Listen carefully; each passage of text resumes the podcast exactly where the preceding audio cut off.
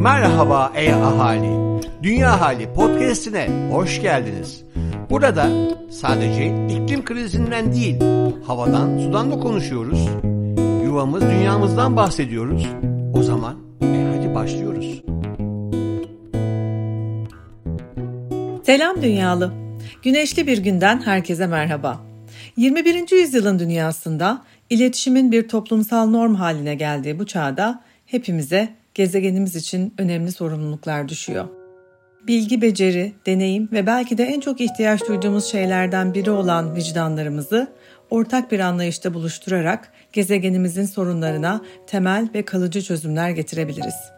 Çünkü geleceğe etkimiz büyük. İklim krizinin somut verilerle ortaya konması çok da eskiye dayanmıyor aslında.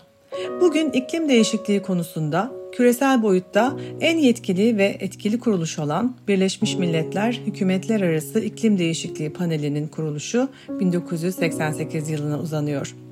İklim krizine neden olan sürecin insanlığın son 300 yılını kapsadığını düşünürsek, iklim krizi konusunda küresel bir organizasyonun oluşumu oldukça geç kalmış kabul edilebilir. Genel kamuoyunun siyasi otoriteler ile uluslararası kuruluşların iklim krizinin gerçekliğini anlaması ve kabul etmesiyle birlikte sorumluluk kimde tartışması da başladı aslında. Hiç kuşkusuz önemli kim yaptı sorusu.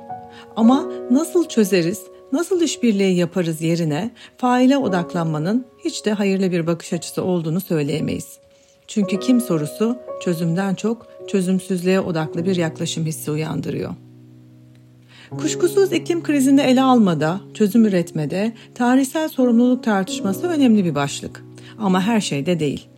Sorumlulukları ortak bir zeminde, adilane bir şekilde paylaştırmayı başarmak kadar sorunu doğru yöntemlerle işbirliği ve dayanışma eksenli bir şekilde ele almak önemli. Hele ki dünya üzerinde nerede yaşarsak yaşayalım iklim krizinin sonuçlarından her koşulda etkileneceğimizi kesin olarak biliyorsak. Yukarıdan aşağı mı, aşağıdan yukarı mı?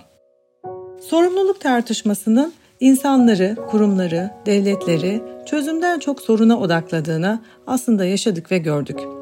Bugün iklim rejimi tartışmalarının ve emisyon azaltımı planlarının temel metni ve yol haritası olarak kabul edilen 2015 tarihli Paris Anlaşması da aslında bu temel sorunu çözmeye yönelik bir mimariye sahip. Daha önce yukarıdan ve belirli bir mantık üzerinden ülkelere yüklenen sorumluluklar, bu yeni anlaşmayla ülkelerin kendi sorumluluklarını kendilerinin belirlemesine dayanan aşağıdan yukarı bir anlayışa evrildi. Paris Anlaşması'ndan bu yana geçen 7 yıl birçok iniş çıkışa ve sorunlara karşın daha önceki dönemde atılamayan birçok adımın hayata geçirilebileceğini hepimize küresel kamuoyuna gösterdi. Anahtar yönetişim olabilir mi? Hem Paris Anlaşması'nın hem de sürdürülebilir kalkınma amaçlarının gösterdiği aslında aynı yönelim. Sorunlara değil, çözümlere odaklanalım. Çözümü başkasından değil, kendi gücümüzden, yeteneklerimizden yaratalım. Bunun şirketler düzeyindeki en önemli başlığı ve ifadesi ise yönetişim. Özel sektörün çevresel ve sosyal fayda yaratma çabalarının önemli bir bileşeni olan yönetişim, aslında Paris'in ve sürdürülebilir kalkınma amaçlarının temel mantığının eşdeğeri. Çalışanların yetenek, deneyim ve evet vicdanlarından yükselen o güce, hem kurumların hem devletlerin hem de gezegenin tahmin edilenden daha fazla ihtiyacı var. Baştaki sorumlu kim sorusunun yanıtı en genel anlamda hepimiziz. Bu sorunun altından ancak hep birlikte kalkabiliriz.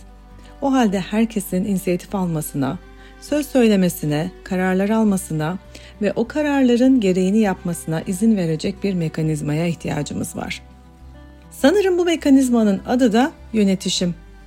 Süslü, albenili kelimeler dağarcığına eklenecek bir yeni kavram olmanın ötesinde yaşayan, gelişen, dayanışma ve işbirliklerine yol açan, sorunları el birliğiyle çözmeye odaklanan bir anahtar var sanki elimizde.